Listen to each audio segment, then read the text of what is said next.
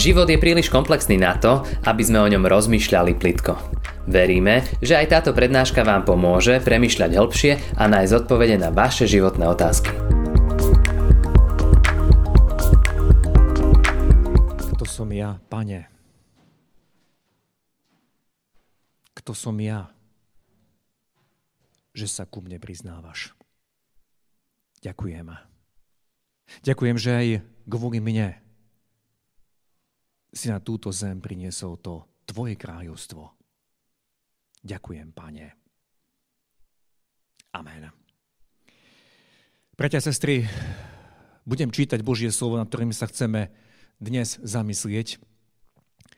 A je napísané v liste Apoštola Pavla Korinským v prvom liste v 4. kapitole od 18. po 20. verš. Niektorí spišneli, pretože neprichádzam k vám, ale čo skoro prídem. Ak pán bude chcieť a spoznám reč nie nadutých, ale ich moc. Lebo kráľovstvo Božie nie je v reči, ale v moci. Amen. Toľko je slov z písma svätého.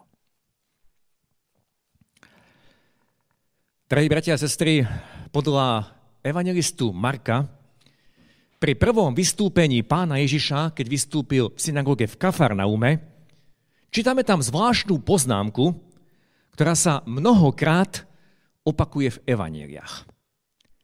Že keď pán Ježiš vystúpil v synagóge a hovoril, kázal, učil, veľmi sa divili jeho učeniu, lebo ich učil ako ten, kto má moc a nie ako ich zákonníci. A táto poznámka sa v evaneliách veľmi často opakuje. To znamená, tí, čo počúvali Ježiša, všimli si veľký rozdiel. Ich učitelia, rabíni, tiež vyučovali v synagógach, tiež mali svojich žiakov, tiež vykladali Tóru, zákon. Vykladali, ako žiť tento zákon. A tiež sa tešili obľúbe a pozornosti. Ale v porovnaní s pánom Ježišom si poslucháči všimli zásadný rozdiel. Veľmi rýchlo, a pritom možno až povrchne, by sme ten zásadný rozdiel mohli označiť, Ježiš robil divy a zázraky a títo rabíni nie. Veď väčšina poznámok, ktoré sú v evaneliách, o tomto je práve pri tom, keď Ježiš urobil nejaký div, napríklad vyhnal démona. Ale ak dívame sa do evanelii, zistíme, že by to bol iba povrchný pohľad. Rozdiel bol vnímať aj v porovnaní s Jánom Krstiteľom. O Jánovi budeme hovoriť až o týždeň, ale dnes chcem pripomenúť, že Ján neurobil ani jediný div, aspoň nemáme o tom v Evangeliách zmienku. A predsa pôsobenie Jána bolo iné. Podľa záznamov Evangelii mal množstvo poslucháčov, takto čítame v Evangeliu Matúša v 3. kapitole. Že vychádzal k nemu celý Jeruzalém a celé Judsko a celé okolie Jordánu. Vyznávali hriechy a dávali sa mu krstiť v rieke Jordáne. Prečo vychádzali k nemu toľky ľudia? Lebo Jánovo pôsobenie bolo plné pravdy. Pohľad na Jána bol pritom možno pre niektorých odpudzujúci. Bola tam zvláštna aróma, veď mal odev z ťavej srsti. Kto prišiel bližšie, tak to musel cítiť. Okolo bedier mal opásaný kožený opasok a neviem, či by sme chceli jesť jeho pokrm, kobylky a polný med.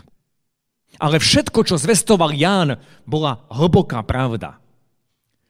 A dovolím si tvrdiť, že presný opak toho dnešného liberalizmu, lebo dnešní liberáli budú učiť, múdro rečniť, budú mať múdre zdôvodnenia všetkého a v podstate tými všetkými rečami budú iba obhajovať jedno. Človeče, ži ako chceš, neexistujú žiadne pravidlá, neexistujú žiadne mantinely. Rob si, čo chceš.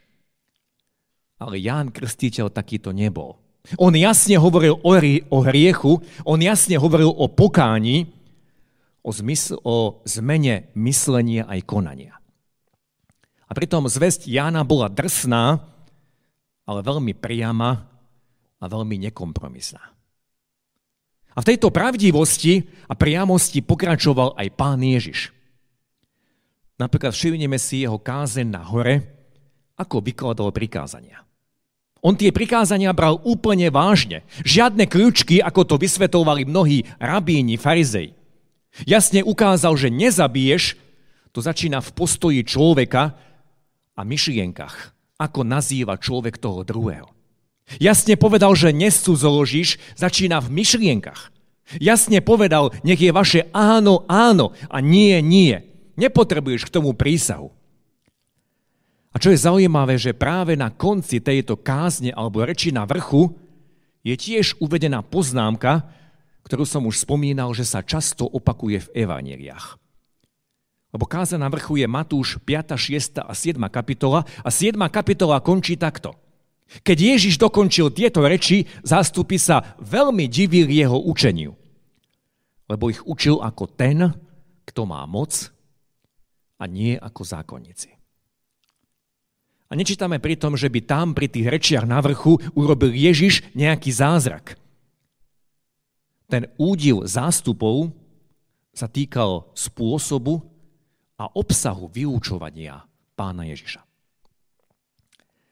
A tak, bratia a sestry, môžeme zosumarizovať rozdiely, prečo Ježišovo a predtým aj Jánovo a potom Ježišovo učenie bolo iné. V čom bola iná tá Ježišova reč? Našiel som také štyri zásadné rozdiely. Poprvé, Ježišova reč bola pravdivá a priama. O tom som už doteraz hovoril. Pridám ešte jedno miesto, keď židovská rada vydala rozkaz, aby chrámová stráž zlapla Ježiša. O tom čítame u Jána v 7. kapitole. Že sluhovia sa vrátili a farizeom, k farizeom a tí im povedali, prečo ste ho nepriviedli. Ale sluhovia odpovedali, nikdy človek nehovoril tak, ako hovorí tento. Opäť tu nešlo o nejaký div, ale išlo o reč nášho pána. Za jeho slovami bola moc, za jeho slovami bola autorita. Všetko, čo povedal, bolo tak jasné, tak priame a pravdivé. Každé slovo, ktoré vyslovil, prenikalo hlboko do ľudských srdc. Odhaľovalo biedu. Volalo k pokániu. Zároveň dávalo aj nádej. A každý poslúchač jasne vnímal, že to, čo počuje, sa bytosne týka jeho samého. Jeho reč bola priama a pravdivá. Po druhé, to, čo pán Ježiš hovoril, malo iný obsah alebo iné hodnoty. Pred Pilátom, ako sme počuli, vyznal pán Ježiš, moje kráľovstvo nie je z tohto sveta. A to platilo aj v hodnotách jeho kráľovstva, o hodnotách, ktoré on priniesol, nie je to niečo cenné iba pre tú dobu, ale je to to, čo Ježiš priniesol aj pre nás. A skúsme sa zamyslieť nad tým, čo vyučoval pán Ježiš napríklad v tých blahoslavenstvách. V nich vyjadril, kto je skutočne šťastný, kto je až závidenia hodný. Pán Ježiš povedal, blahoslavený chudobný v duchu, alebo iný preklad tí, ktorí sú pokorní. Blahoslavení žalostiaci. Tí sú šťastní, ktorí plačú. Blahoslavení krotky, to znamená tí, ktorí ustúpia. Tí sú šťastní, ktorí nemusia byť všade prví.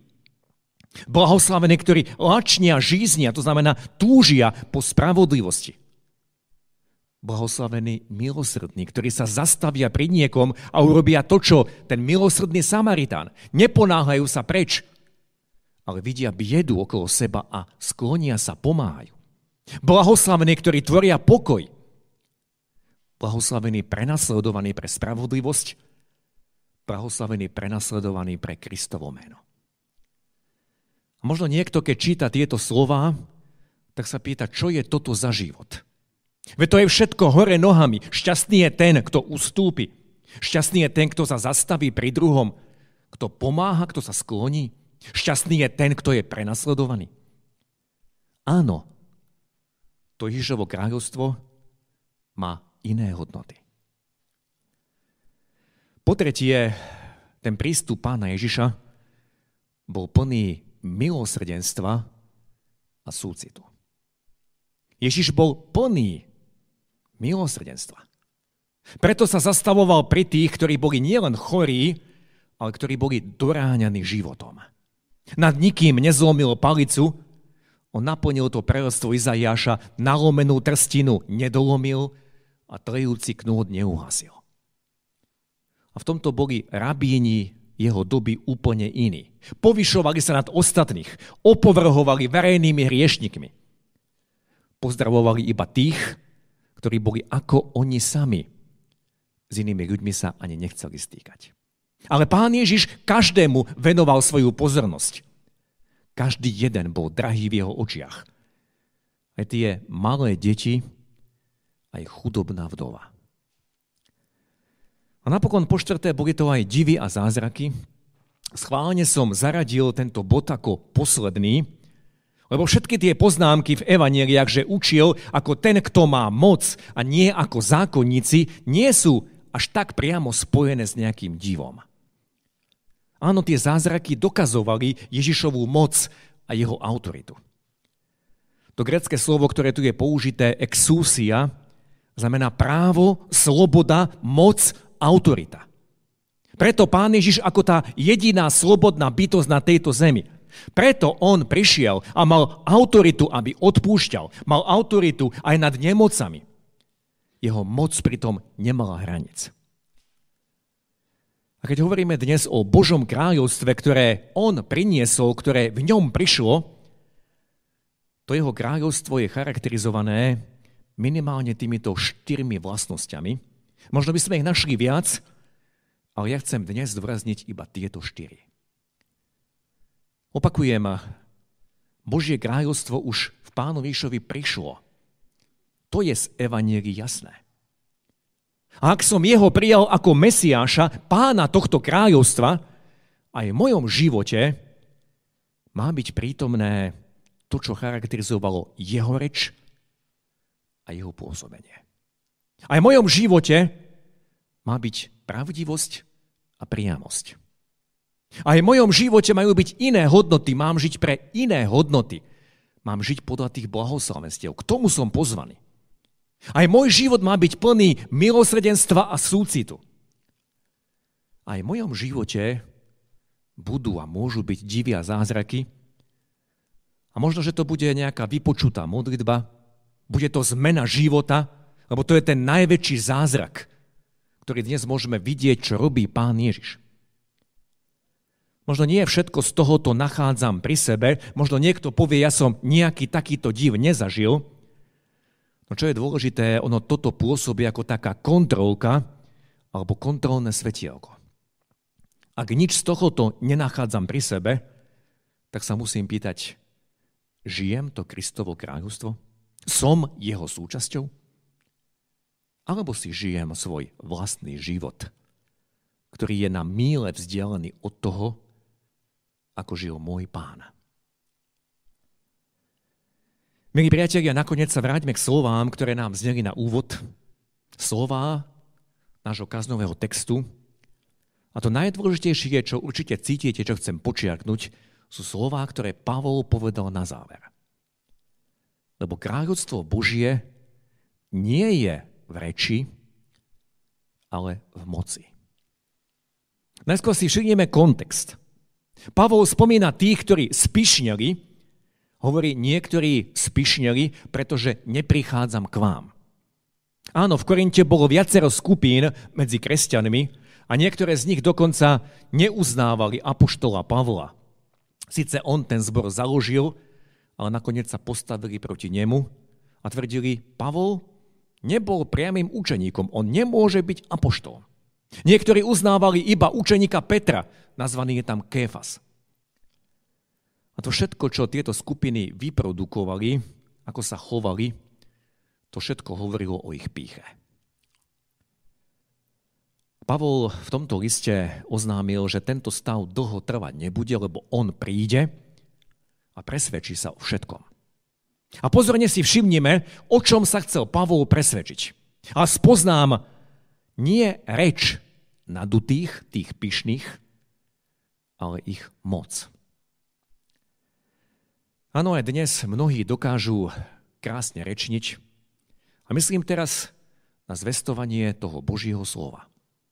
Počul som množstvo kázní, ktoré lahodili ľudskému uchu. A boli to krásne kázne o Bohu, o jeho láske, možno o tom, ako by sme aj my mali žiť. Ale odišli ste z kostola, vypli ste YouTube kanál a nič z toho ste si ani len nezapamätali. Človeka to vôbec nepohlo, človeka to nikam neposunulo, bolo to len akési krasorečenie, nebolo tam žiadne pozvanie, ako to čítame o Ježišovi, ako to pri ňom vnímame, že on pozýval, poď a nasleduj ma. On hovoril, urob krok viery. Akoby, bolo to akoby kázanie, ktoré som počul, za ktorým nebola žiadna autorita a žiadna moc. A ako to ukončil Pavol, čo sme čítali? Lebo kráľovstvo Božie nie je v reči, ale v moci. Drahí priatelia, naša církev dlho niesla prívlastok církev slova. A boli sme na to patrične hrdí, sme církvou slova. Neviem, či je to stále pravdivé označenie, či to naozaj platí, či pre nás to slovo, to Božie slovo je tým najdôležitejším, je tým základom, na ktorom stojíme a ktorého sa držíme. Neviem, či je to stále tak. Ale žiaľ, často je to tak, že sme cirkvou slova v tom zmysle, že máme iba krásne reči, krásne kázania v kostoloch, krásne prednášky, možno múdre slova, ale tam to často končí. A kráľovstvo Božie, ako čítame v písme, nie je v reči, ale v moci. A preto sa musíme pýtať, je pri nás to, čo bolo pri Ježišovi? Je pri nás to, čo on priniesol? Žijeme to? Je v mojom živote pravdivosť a priamosť? Je to cítiť, vnímať? Žijem pre tie iné hodnoty, pre iný obsah? Žijem podľa blahoslavenstiev? Som aj ja plný milosrdenstva a súcitu? A je v mojom živote aj Božia moc, tie divy, zázraky, možno tá vypočutá modlitba, zmena života? A dovol, milý priateľ, aby som ťa dnes pozval, aby si vykročil a urobil krok Stačí urobiť malý krok tým správnym smerom. Rozhodni sa dnes pre pravdivosť a priamosť. Odlož nabok pokritectvo, pretvárku. Odlož nabok kompromisy. Ježiš ti dá k tomu silu, ale dôležité je tvoje a moje rozhodnutie. Po druhé, skús alebo vojdi, odváž sa pre niektoré z tých blahoslavenstiev. Napríklad blahoslavení krotkí, to znamená tí, ktorí ustúpia. Nemusíš pretláčať svoj názor. Nemusíš byť všade prvý.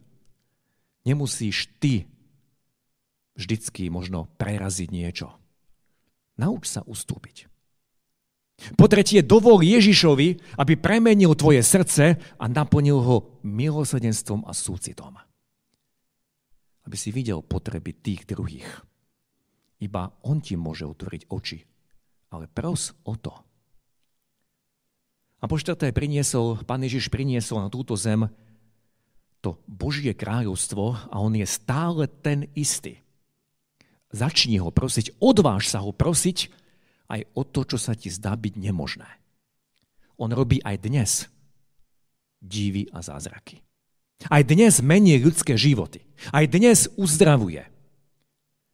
Aj dnes napríklad narkomanov činí nové bytosti. Aj dnes prináša nové začiatky. Z tých, ktorí nenávideli, robí nové bytosti. Odváž sa klopať, prosiť, žiadať, pýtať si. Aj toto, aby on učinil. Či pri tebe, či pri niekom inom to Božie kráľovstvo v Ježišovi už prišlo na túto zem. A je len na nás, na každom jednom. či toto kráľovstvo budeme žiť, alebo budeme o tomto kráľovstve iba hovoriť. Je na každom jednom z nás, čo sa bude diať. Amen. Skloňme sa k modlitbe. Pane, ďakujeme Ti, že to Tvoje kráľovstvo bolo úplne iné. Ako to, čo ľudia v Tvojej dobe očakávali. A preto mnohí boli sklamaní. A mnohí sú aj dnes sklamaní, lebo čakajú možno teba ako nejakého revolucionára. A zabúdajú, že ty si prišiel premeniť v prvom rade ľudské srdce. Ďakujeme ti, že si priniesol odpustenie, lebo ty si bol plný milosrdenstva a súcitu. Ďakujeme ti, Pane, že ty si bol plný pravdy, priamosti, taká bola tvoja reč. Ty si žil pre tie iné hodnoty. A dokazovalo sa pri tebe aj tvoja moc. A odpuznám, že často v tvojom kráľovstve iba hovoríme. Vieme vytvoriť krásne teórie a pritom nechceme vstúpiť do toho, čo si nám ty zanechal, čo si priniesol. Odpúsť nám to, páne. A dnes ti chceme vyznať, rozhodujeme sa pre pravdivosť a priamosť. Rozhodujeme sa žiť podľa tvojich blahoslavenstiev. Pane, túžime potom. Túžime potom, aby si nás Ty premienal.